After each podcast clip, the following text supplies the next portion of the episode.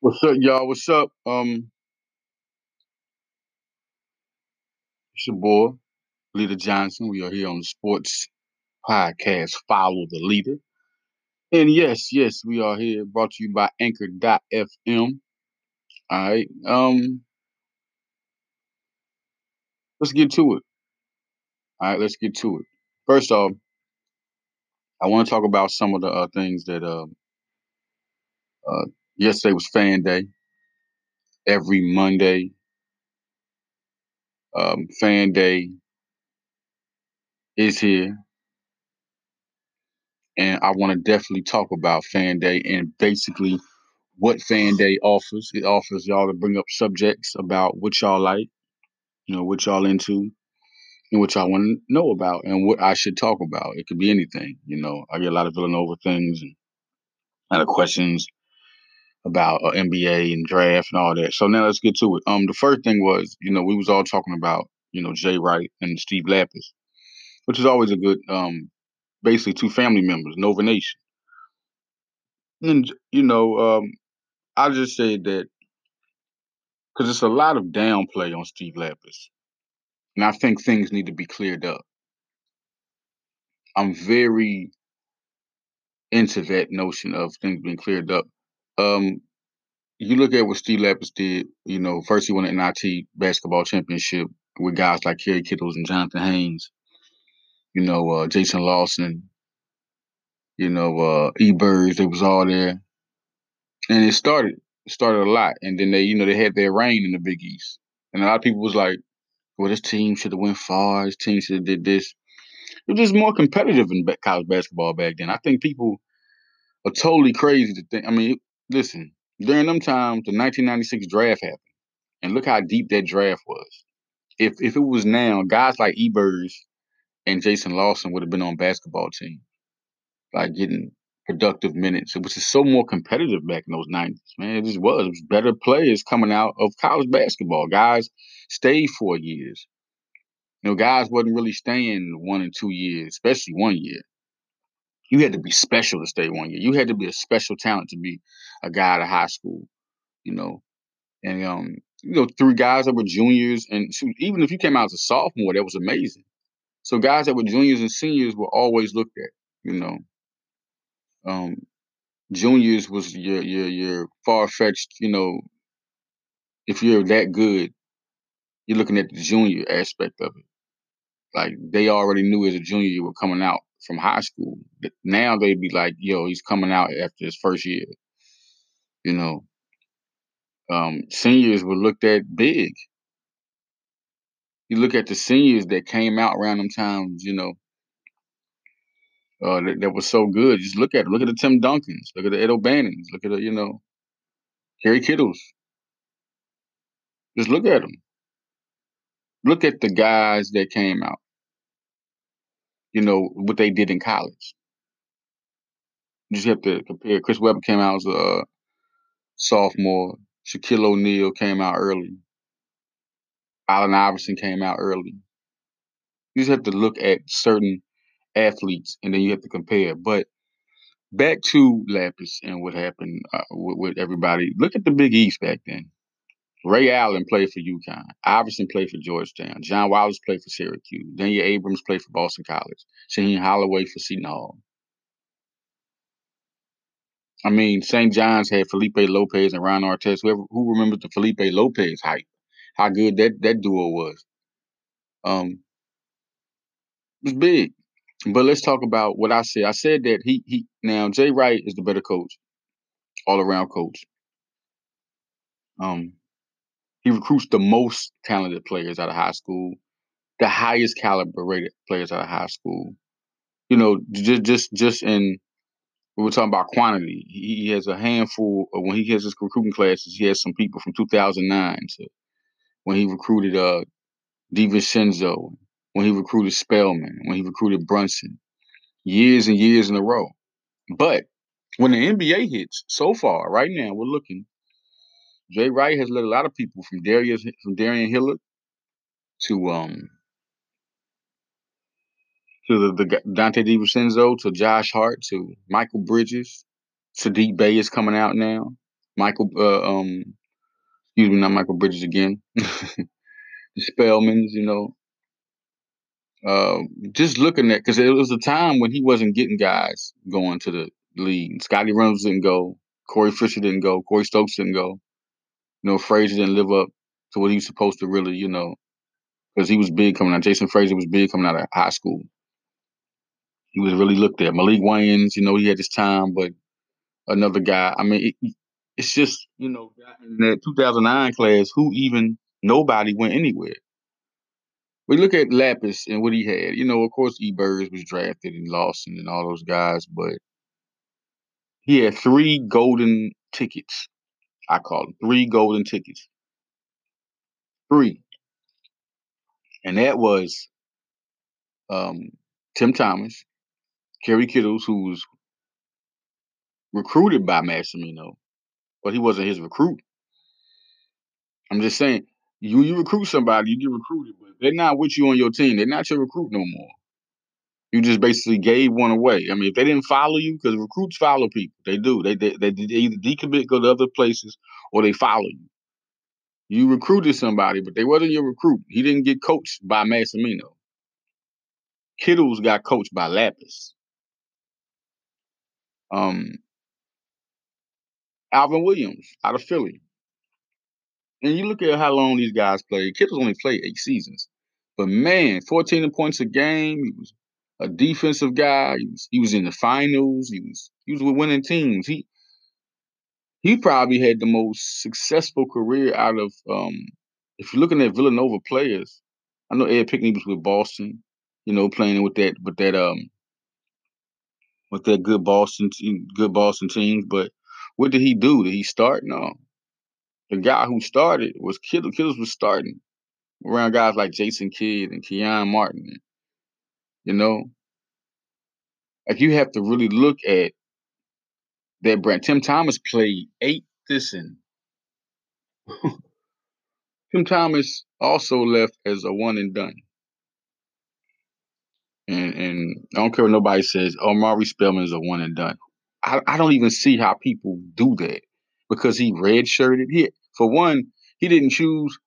He didn't come, and they said, "Okay, we're gonna redshirt you," with the possibility to play. He couldn't play. He could not play. There was no. He could not play. To me, if you redshirt, period. I'm gonna do a couple segments of this. Um, it's the first segment. If somebody says look, you can't play this year, and you're granted a red shirt. That's different. you can't play. So they're going to say, look, we're going to let you be a freshman next year. It wasn't like, okay, I'm looking at my roster and we're going to red shirt you this year. The coach didn't make that decision, even though he could play as a threat. That, that's it's crazy. I'm looking at all analysts talk, and it makes no sense. It makes no sense you can't say he's not a one and done if he didn't play one in period, if you really really want to be period about it, you can't say a person's not a one and done. You can't say, oh, he's not a one and done. He's not a one and done. He didn't play this year. It's the same thing I said about the Ben Simmons thing. Ben Simmons didn't even play a, a preseason game. If he played a preseason game, you have a little argument. You have a little argument. You don't have no Ben Simmons didn't play not a preseason game. Just because he was around people. That's not playing. He's around trainers and stuff. That's not that's not a season. So even if a guy was out five years in a row and he was around people, uh, he's not a rookie. You got to play. you have to play. So he was around people all his career and he never played one game. Every, every year he's about to start playing, he never played one game. That makes no sense. Oh, he's exp- It makes no sense. A rookie is a rookie, and I kind of would agree if a guy didn't play five years and he started out as an 18, 19 year old, and he's 23 now, and he finally steps on the court. And you're like, well, he needs to get some type of uh, non-rookie status. That's that's a better argument because he is five years in the game, but at the same time he's 18 and 19, which means, you know, most seniors end up being 22, 23 when they first play if they if they play four years in college. So that's not like totally crazy if you're looking at his age. I'm just telling the truth about things. Y'all want to get technical. Everybody want to get technical. Let's let's get real technical. If a guy comes in and he's 28 and he's a rookie, he's he's never played. He's coming out of college, and he was drafted by a team, and he didn't get to play for 10 years. And his rookie season was 28. Then you have to say, "Whoa, this guy's too eight, too too old to be a rookie." You have a you have an argument. But if a man steps off his first year in the league, I think three years should be considered. If he if he can't play and he's in practice, he gets hurt three times in practice and never plays a preseason or a season game. That man's a rookie. That that man is a rookie. You have to step on the floor and get battle. You have to get battle scars. You have to get war wounds. You have to have a resume on the court. I just don't get the whole fact. And in this instance, Ben Simmons, one year. One year. It was I was almost disagreeing with the Joel Embiid situation. Which I did. Like, how do you give he didn't play enough games? That's crazy. You're a rookie. You're not a rookie, but when you play and you dominate more than Brogdon did, you didn't play enough games. Like Brogdon's not even on the same conversation as a Joel Embiid. He wasn't his rookie year. He wasn't the second year Embiid played. He wasn't the next year Embiid played. So that was another mistake. Embiid should have been rookie of the year. In a way, I think they gave Ben Simmons their rookie of the year to make up for Embiid not getting rookie. It's kind of crazy. Like he didn't play enough games. He had minutes restriction, but he dominated in them. T- Let's give Malcolm Brogdon the same minutes restriction. How about that? What do you think he would have did? Looking at his averages as a rookie, what do you think he would have did? I'm just saying. All right, now we go back to the uh, Villanova pros, and you look at what Tim Thomas did as as a, as a guy that played in this game, and he had great success. He had great success. I really think that when you look at so many of the players that have come accustomed to playing for uh, Villanova, people just forget that those three Villanova players were good in the pros. Alvin Williams played on playoff Toronto teams. Kittles, Thomas played on playoff teams. In the playoffs, he played with multiple teams. I think multiple people wanted Thomas. Like, period. Multiple teams wanted Thomas.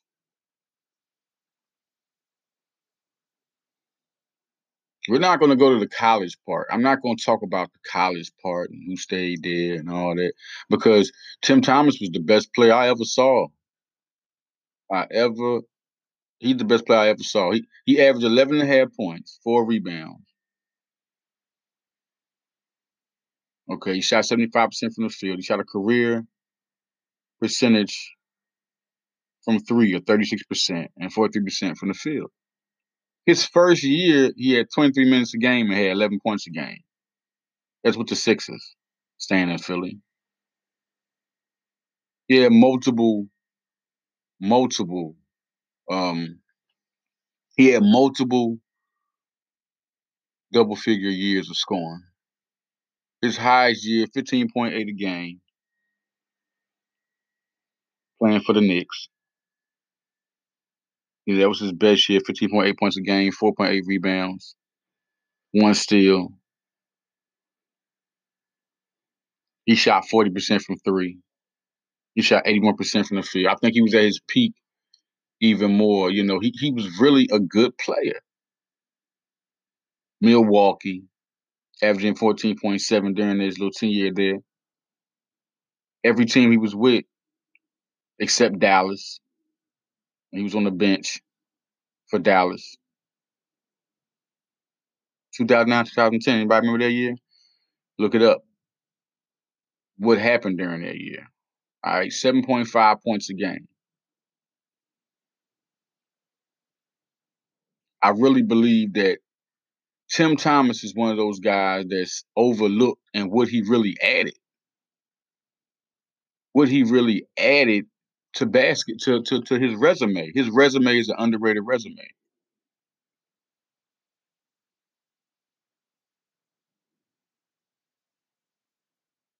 And then he quit, you know, he had that uh the one year deal was the last, you know, go take care of his wife.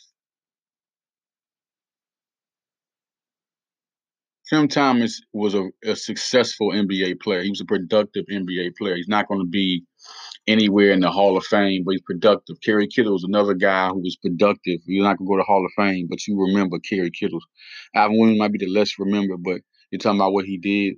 He didn't really average too much great, you know, stats in, in that time. I mean, but he produ- he produced. That's the thing. He produced. He was a good point guard, and he was a true point guard.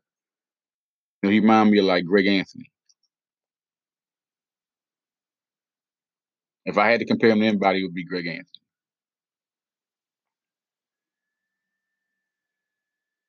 You know, he had two double figure years. His best year, he averaged 13 points a game, 5.3 assists, three rebounds, 1.4 steals in Toronto, 2002 2003. You look at Kerry Kittles and what he was able to offer as a player. What did he do? You ask his his best year though was uh, his second year, in which he averaged 17 points a game for New Jersey in 1997-98. You know, 4.7 rebounds, 2.3 assists, 1.7 steals. He, he was he was clearly a real good defensive player. 80% from the field.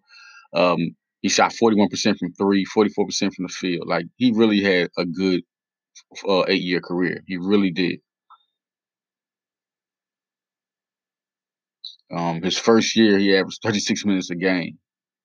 I mean, just to know how important he was when he was drafted, he was immediately placed in the start lineup. And if we want to talk about other guys, like we just want to talk about some Jay Wright guys, you know, Donte DiVincenzo was one, you know, in particular. He hasn't really got there yet, but he's growing. 9.4 points a game last year, 4.9 rebounds, 2.3 assists. He's growing, he's doing more. Uh, Mikal Bridges last year.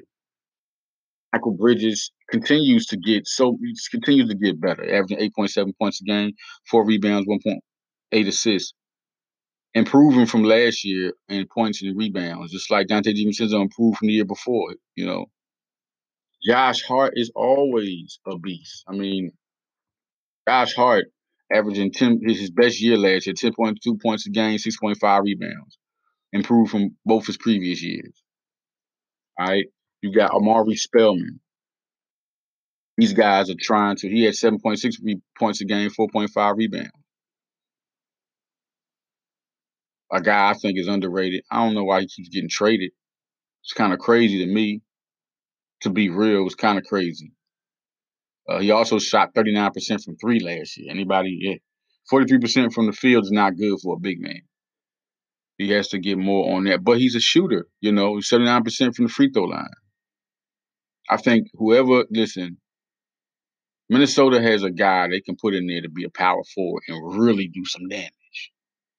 Really do some damage. I, I think they need to think about that. Omari is a talent. They, out of all the guys drafted, two guys I Jay Wright has that I feel like is Omari and Donte. The talent they have. I'm talking about literally the talent they have. This is not talking about the, the talent itself is better than Josh Hart, Mikal Bridges, Jalen Brunson. You got a, a man six eight who can play two forty five who can play the center, can play power forward, and, and and defend both of them and shoot. He's just learning about he wasn't a one and done. It's crazy. And his situation, let's just look at the situation. I don't even want to break down nothing else. His situation, he couldn't have played if he wanted to.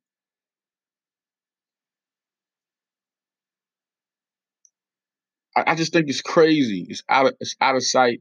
Like it's out of like yo, it, it's crazy. But Lappas produced the most productive NBA players. And then I said in one post, I was like, Tim Thomas is the um Tim Thomas is the Tim Thomas is the most, you know, he's the best player I've ever seen in the Villanova uniform. I've seen personally watching his career. And you know, one guy was like, "Oh, we're talking about a guy that played four years." Uh, well, he didn't have to play four years. He even played one year and was in the lottery. I mean, that pretty much sums it up for anybody. Even Spellman wasn't in the lottery, and I think he should have stayed to be a sophomore. He would have been in the lottery the next year. I think Donte would have been in the lottery the next year. I just think they they both left too early. But hey, go get the money. You see, you see what happened with Spellman, right? And you know, Donte's doing his thing. He's getting all. I mean, you get so many people talking good about him, but if these guys would have stayed, they would have been plugged. I think they would their futures would have been solidified as, as starters. They would have really showed, and then Villanova would have won another basketball championship, and then they would have came with two rings, and you know, it's different. We go to Jalen Brunson also. Jalen Brunson is another guy look at him. What did he do? 8.2 points a game. He went down from last year, except he went up in assists and rebounds by 0.1. 8.2 points, 2.4 rebounds, 3.3 assists. Such a good point guard, man. He's just such a good NBA player. Like he was, I think out of all the, the players we're talking about, he's the more NBA IQ. His basketball IQ is better than anybody. I'm about who's ready for the NBA mentally. It was Jalen Brunson. He just has a patience about himself you know. But talent wise, Tim Thomas, man. But impact wise, it's Kerry Kittles. It's Kerry Kittles. Came right in. Who coached him? Okay. You have, I, I think the Lappas just doesn't get his due. You talking about the teams? Oh, come on, man. You know how many teams Jay Wright had that didn't do what they were supposed to do? Come on, let's let's keep it under. Let's keep it real, man. Let's just keep it real how many teams did Jay Wright have that didn't do what they were supposed to do? Seriously. Before 2016, what was it looking like? Then we go to Darron Hiller. What did he do? What did my guy Darren Hiller do? All right, as you know, Darrun Hilliard did a lot in, in, G League. He didn't really do. He only played three seasons so far in the NBA. He's overseas now. You know, if you want to talk about it, he did his three years averaged thirty. What he he had a, he had a thirty eight percent from the three point line his first year in the league. I mean, let's talk about some good stuff about him. Was in 27, 2018, he hit 85% from the uh, free throw line. Dante Cunningham. Let's talk about Dante Cunningham. Can we talk about Dante Cunningham? Can we do that? Dante Cunningham's another guy. You know, he's been playing. He had 5.8 points a game. We talk about stats. And excuse me, y'all. Dante Cunningham, um, doing what he did in Villanova and doing what he did here is just different. Talk about his stats and what he does and what he can do. The type of player he is. I mean, people have to like him. Mean, he's been playing a very long time. 12 years. His best year was nine points a game for the Charlotte Hornets, 8.7 points a game for the Minnesota Timberwolves he's a productive player. I think he's an underrated productive. But that's that's a quality. But we're not talking about double figures. He definitely played some games. Then you talk about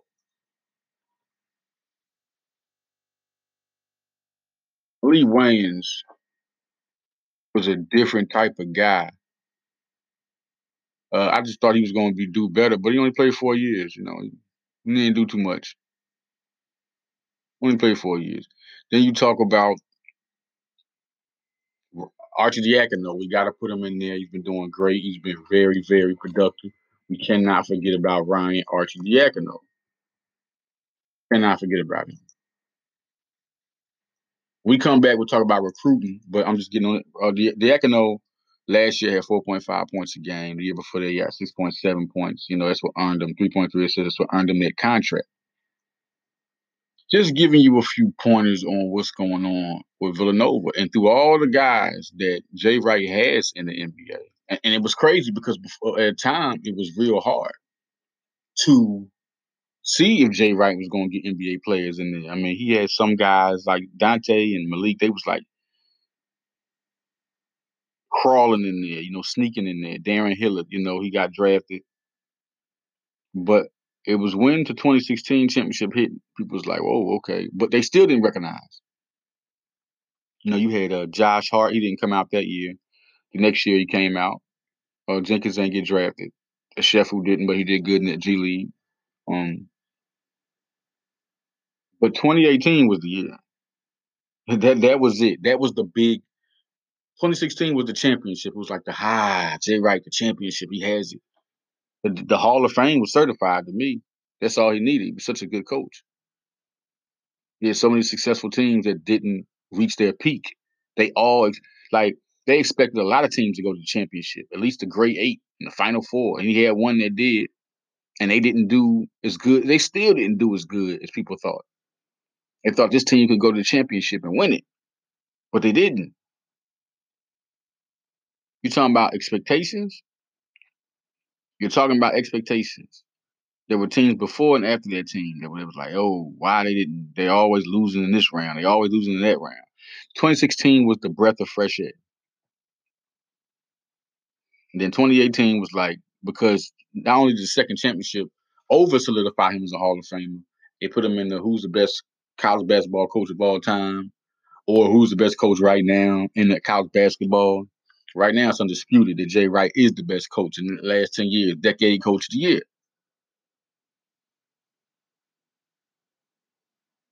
Then he had DiVincenzo, he had Spellman, Brunson, and Bridges all go. And now you got Saddiq Bey this year, another sophomore. First it was Donte, both with Donte DiVincenzo. When we come back, we're gonna talk about with Donte DiVincenzo and and, and Bey having, and we're gonna get on recruiting. When we come back on the next segment of Follow the Leader.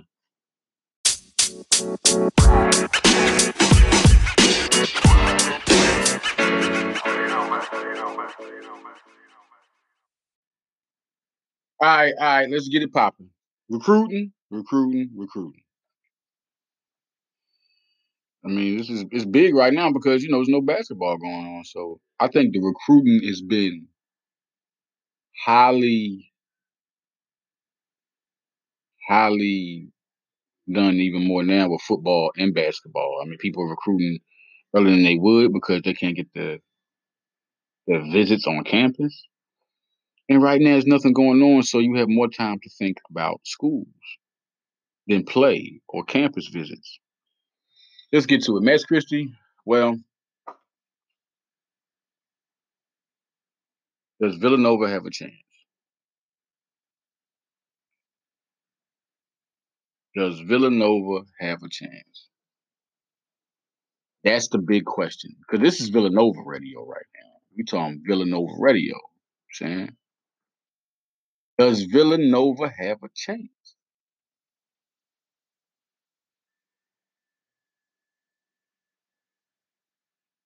Does Villanova?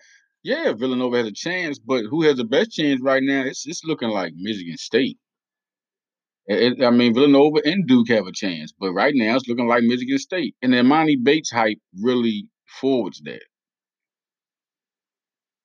It forwards that. It puts it in another um,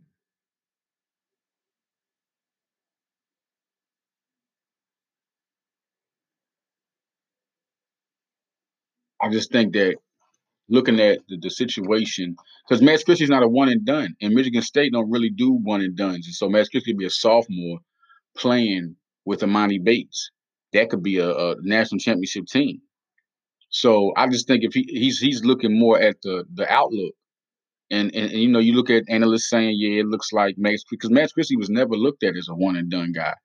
And you look at Duke, you know, you you play with Duke, man, and, and you not a one and done. Guess what? You could possibly be on the bench next year. I'm, just saying because they always bring these super classes. But um, or you could have your time reduced. You know, you could be a starter with somebody that's a five star off the bench.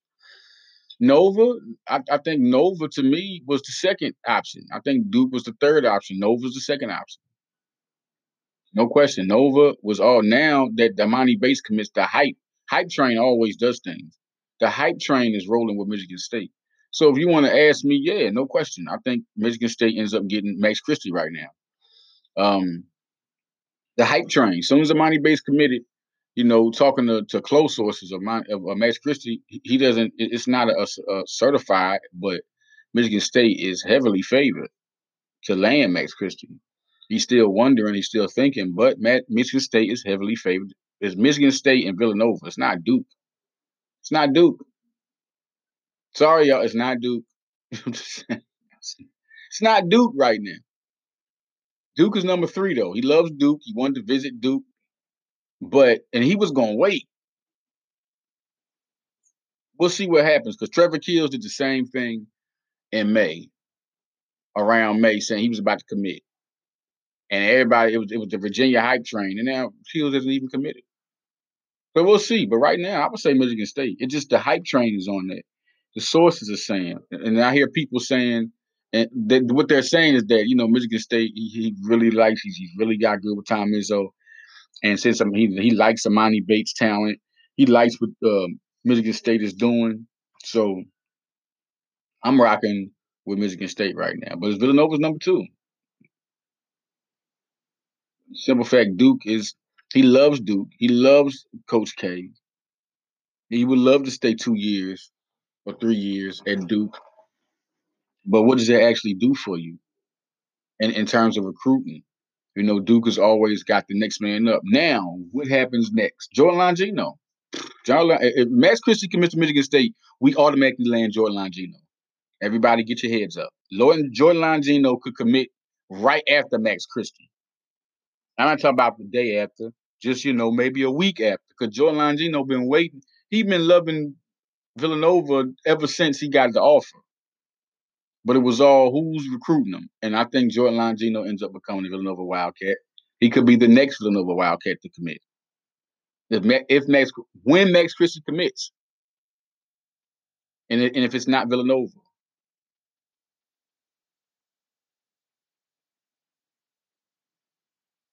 Michigan State, Tom Izzo is a legend. He really, you see how he just broke into Villanova and Duke's house and and put himself in the house and sat down and drunk some tea. And I love college. I love basketball. I love good basketball IQ. I love recruiting. So this was a good good battle between three powerhouses. If Michigan State lands him, if it doesn't, it's Villanova. It's Villanova. It's Villanova. As much as he loves Duke, it's Villanova. But Michigan State just looked like the hype train is rolling toward Max Christie joining, Emoni Bates, him being a junior.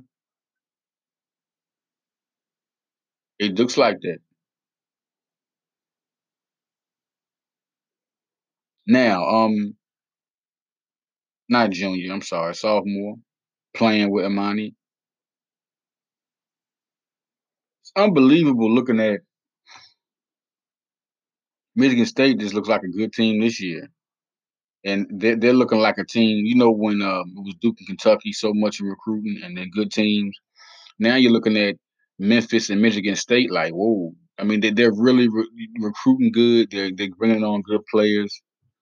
You look at Arizona, look at Louisville. It's good recruiting going on. But once again, Villanova fan, Jordan Longino, if Max Christie, I said this before, if Max Christie goes to any other school, it's Jordan Longino's in the bag. He's a he's a Villanova Wildcat, and he's a six five guy that can play the three, who can shoot. He plays the three. He's a long guy. He can play that small forward position. He can score any position. Uh, we'll see how good he has. He has good defensive uh, potential. I think he can get better at defense, honestly. But with his length and how he plays from up and down the court, I'm rolling with him being a better defensive player because a lot of players are better defensive player. DiVincenzo, uh, better defensive player. Even Brunson become better defensive players when they come to Villanova, playing for Jay Wright. Longino can be a, a, guy that can score 17 a game for Villanova. Like Longino is not a slouch. Okay? If anybody knows who Longino is, uh, Longino is a high four star, high four star guy. Um,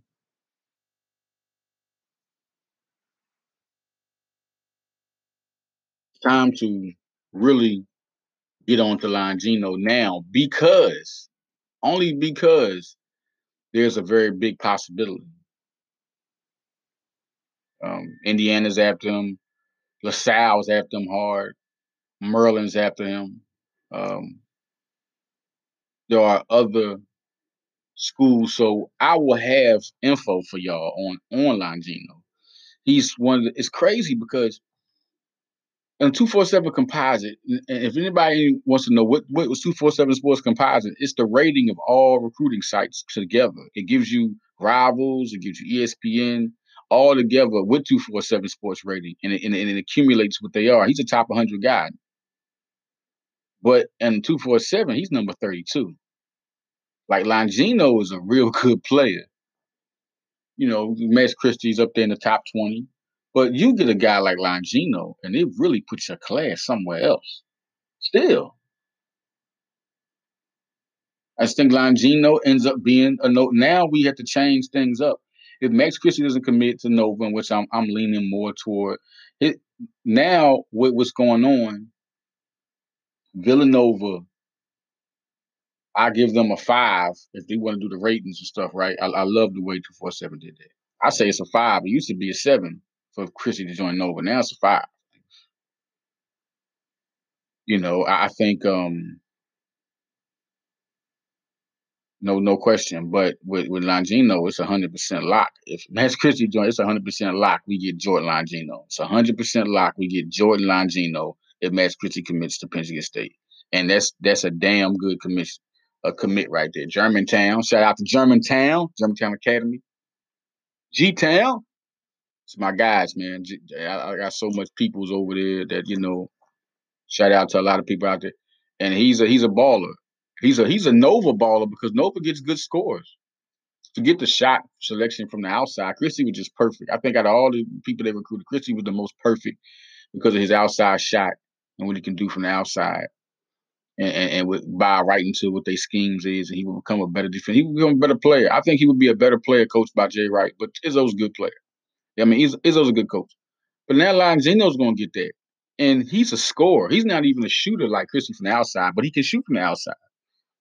He can light it up. He can simply light it up. If I had to compare him to anybody, it would be a, a taller CJ McCullough. Taller, longer CJ McCullough. Jordan Longino's that type of guy. Um, on a lot of gifts, a lot of things that are going on, I really feel like Longino's that guy. You want to talk about you know Langston Love and where he's at. What type of player you know uh, he is. Langston Love is one of those type of guys who why why does Villanova like him so much? And I still think he could commit next. Villanova could really lock up this class real soon. No question. They could really lock up this class real soon.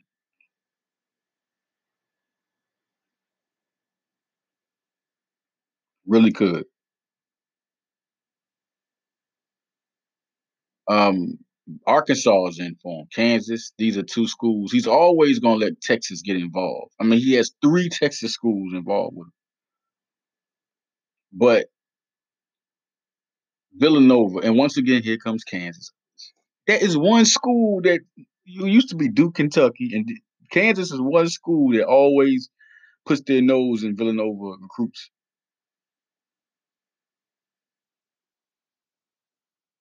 Like four, excuse me, four Texas A&M, Texas, Texas Tech, Baylor, Jesus. Then you know, Oklahoma State, you want to stay to the south. You want to stay closer to the south.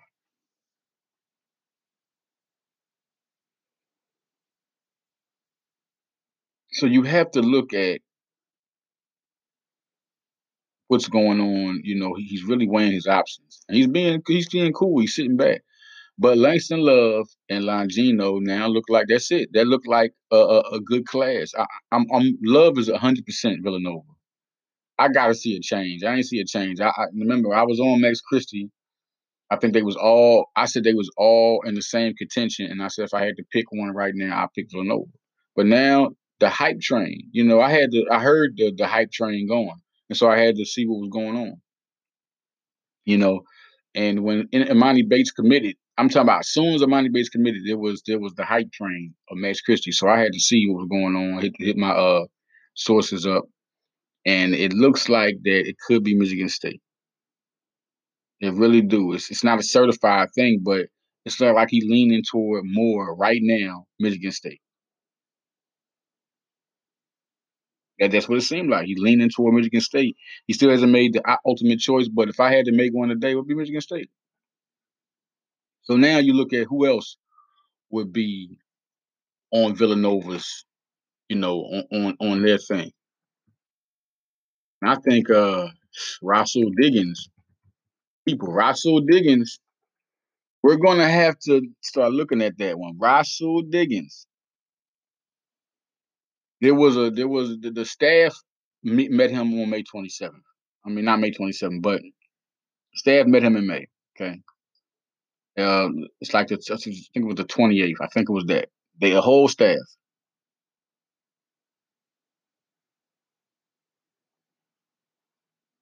And then you still got UConn making, and you know, UConn's making big uh, strides toward him. They're really trying to get to him. But Kansas is, is hard on him. It's gonna be another. There we go again. Kansas. Kansas is going after Love, and they're going after Diggins. I think Kansas is just mad about Jeremiah Robinson Earl.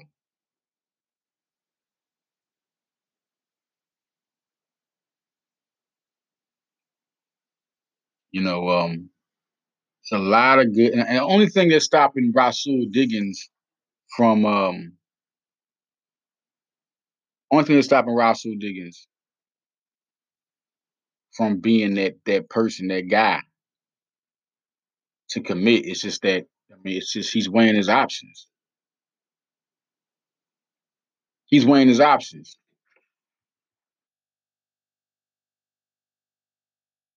Stevie Mitchell doing the same thing.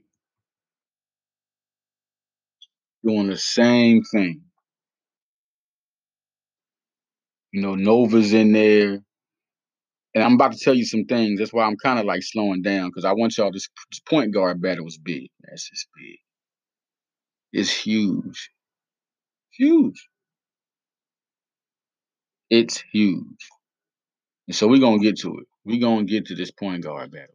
We we we gonna let it, yes, we're gonna get to this point guard battle. Because everybody wants to know what's going on with the point guards.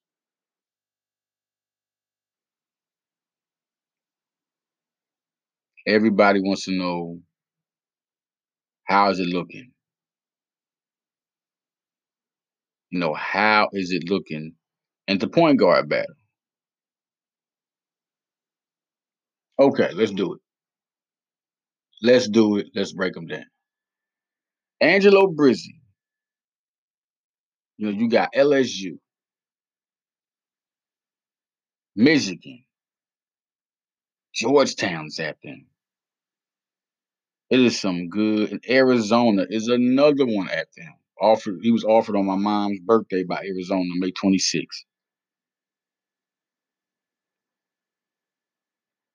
It is a lot of good players that are going to be on this recruiting class. And if you want to know about the point guard bat, I think that's the biggest thing man. I think everybody's been on the Max Christie situation. I think everybody's been on the Langston Love situation. I think everybody is, is, is thrilled about Trey Patterson situation. They was on Trey Patterson. Well, let's talk big time about and, and if, if Christie commits, if Christie commits, I also see another offer coming up. It's another offer that could come up. A lot of guys, Tamar Bates, just keep on, just keep, but it could be somebody else. Could be somebody else. Um, Tamar Bates is a combo guard. All right, six four combo guard. That, that's just let's just keep that in mind that there could be a situation. All right, Jordan Longino is is going to be a hometown kid that Villanova lands if they don't because right now it's just looking like Villanova. That's what it's looking like.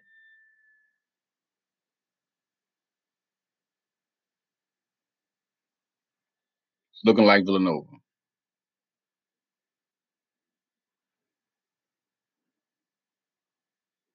Also, Jalen Warley.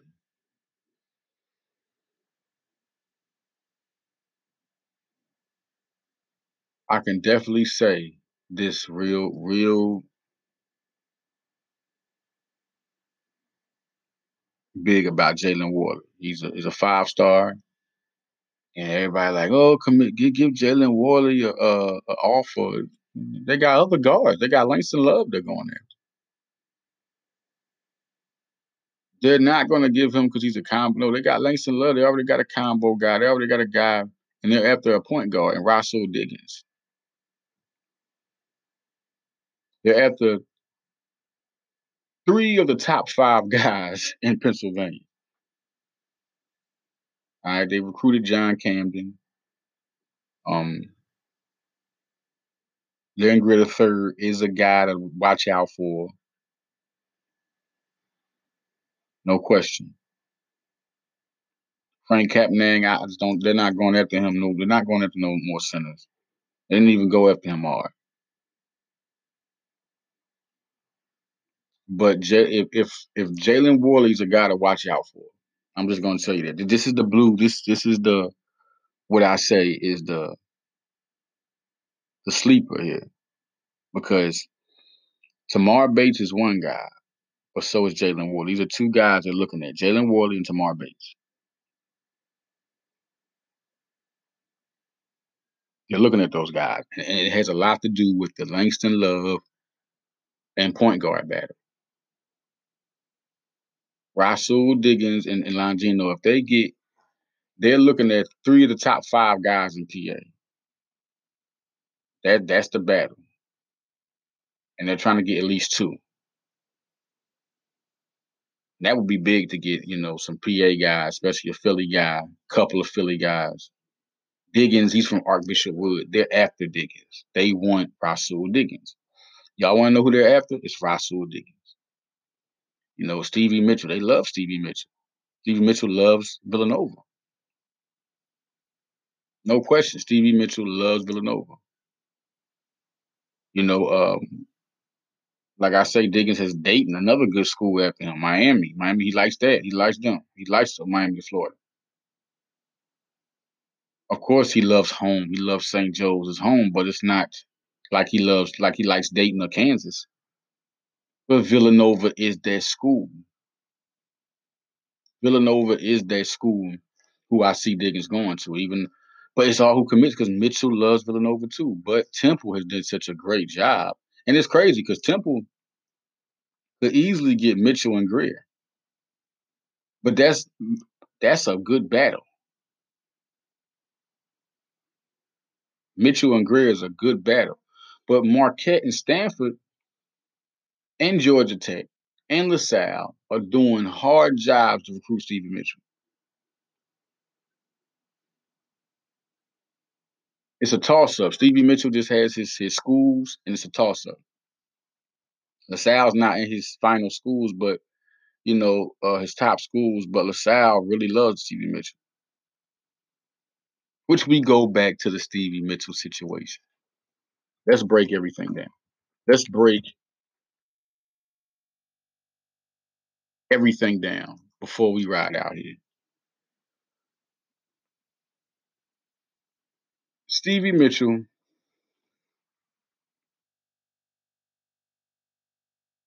is he came on, he's a late riser. That's the big thing. He's a late riser. And so you look at Stevie Mitchell, he's a late riser, and schools at them. And I think Stanford is a school, to me, Stanford is, is the big school to watch out for.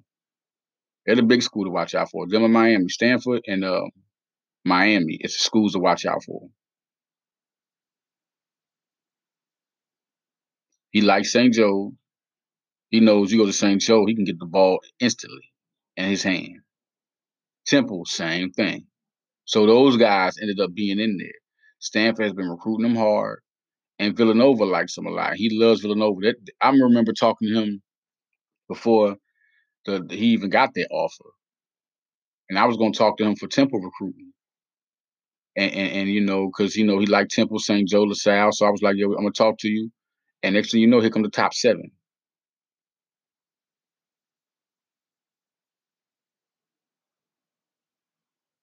So that was big for, for him to get that Villanova offer. He's pondering big time on where he wants to go. But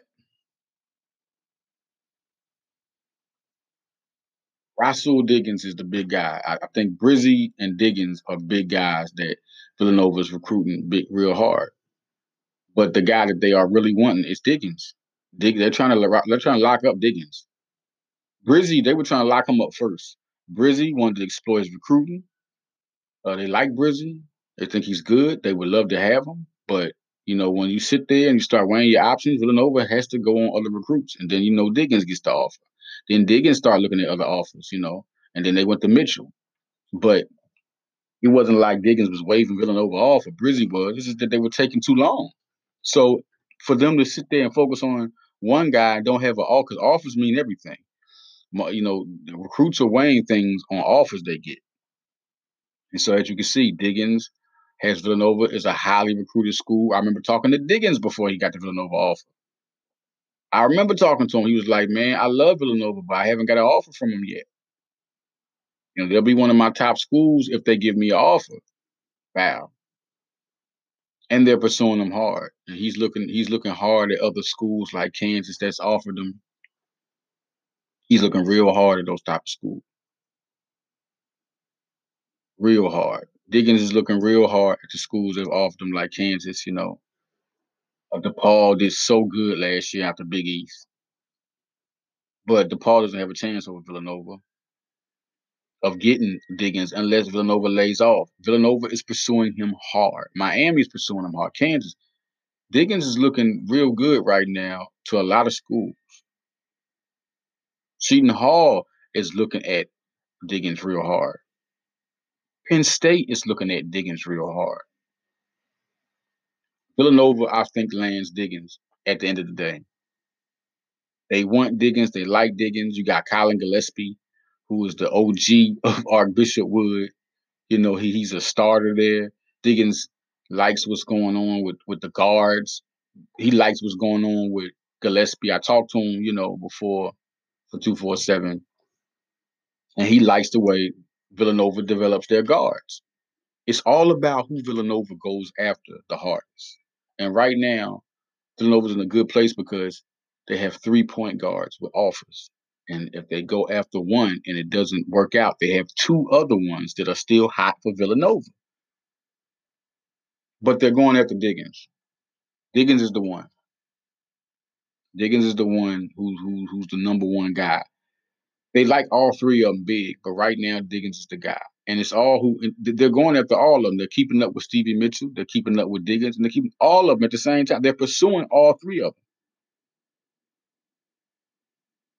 But I think automatically Diggins is the guy. I think Diggins is the one, no question, because you, you look over there, you hear about what his team talk about, where he's at, people around him, Diggins loves Villanova. And to see what happened with Collin Gillespie, he loves that. A guy from his school, he loves it. And, and you ask, well, who commits?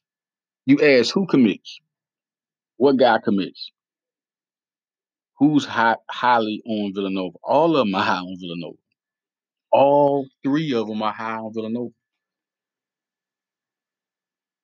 this is the best battle in the whole recruiting thing because Villanova turned up the juice And don't think that if one guy commits, they're gonna go after another guy. You say why they didn't go after Jalen Warley? Because Diggins is a better point guard. Warley's really a shooting guard. You're going after a guy a, they want a point guard. All three of these guys can play point guard and still be dynamic. They already have Langston Love. They're going after. You got Jordan Longino with six five. You're gonna play him between the two and the three. If you if you get him, or if you get Christie. Because now you got to put Longino in there real hard because Christie could definitely commit to Michigan State, and I'm picking that. But it's the point guard battle. The point guard battle is the hardest one to, to pick at, and right now it's Diggins. If y'all want to see who I'm saying, it's Diggins. Diggins is the guy who's gonna commit to Villanova. No question. It's gonna be Diggins. Until I see, I don't see no change in that. Uh, Mitchell likes Temple a lot, and Stanford is another big time school. Brizzi with Georgetown and Arizona. That that Georgetown and Arizona are two schools you got to watch out for when it comes to Brizzi. I think Diggins collapses everybody for Villanova. Where, where does Villanova stand with uh, Mitchell? He's high. Just because I say Temple in Miami, don't mean Villanova ain't right there. They can knock them right off. But what we're not talking about is Trevor Keels. Ah, Trevor Keels, baby. I wanted to wait for that one because this is really a four man battle. Trevor Keels can easily play point guard. Can easily play point guard. If Trevor Keels commits to Villanova, there's no Diggins, there's no Mitchell, there's no Brizzi. That's the news. There's just none of them. It's between Villanova and Virginia still. It's still a Villanova Virginia battle. I don't care who anybody says, still Villanova and Virginia. Let's just see what happens. Let's see what Keels likes. I'm gonna get out of here, y'all. Uh, but it's Keels. I, who I think Keels chooses, I'm still undecided on that one. I, they're, they're just. If I had to pick somebody, if I had to pick, man.